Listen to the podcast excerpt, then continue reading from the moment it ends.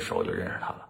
一三年认识他的时候，我说大哥，我借你一个亿，我要买比特币。大哥说我疯了，但是我比特币六千多啊人民币，结果大哥没借给我啊钱呢，没借我钱呢，最后币不是跌了吗？币跌到九百人民币了，我也不好意思跟大哥张嘴了啊。大哥也看着我这个说，这个你看这个这个这个跌了吧？幸亏你没买，你要借了钱买，你还出着力气，这币跌成这了，你你这辈子完蛋了。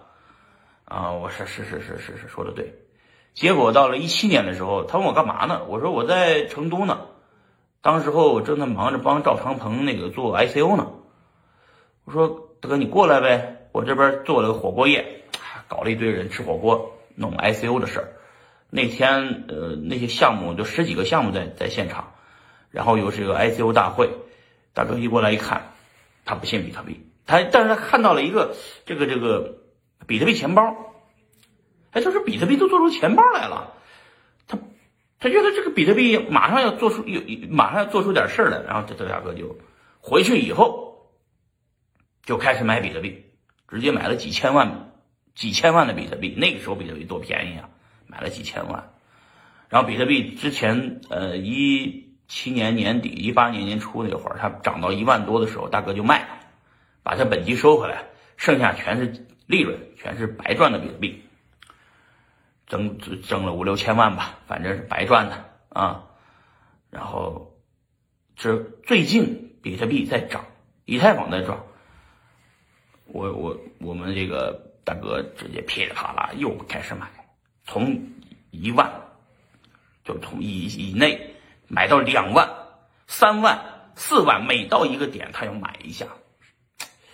就是我这哥们儿，就是简单相信啊，就是说我是 all in 的，他只是拿他身价的一点点去买一点点而已。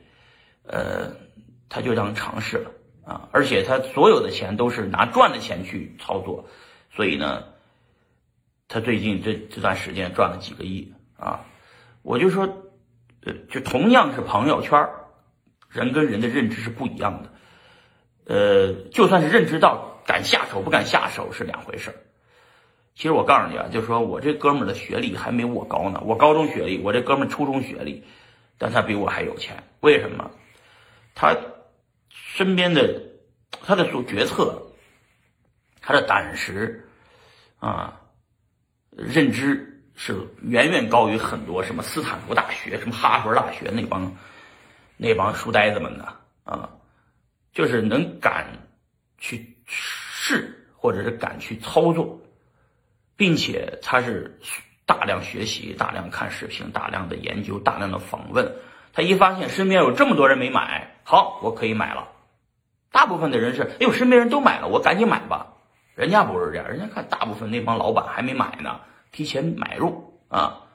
你看，这就是他厉害的地方。他买了特斯拉，也赚了好多的钱，对吧？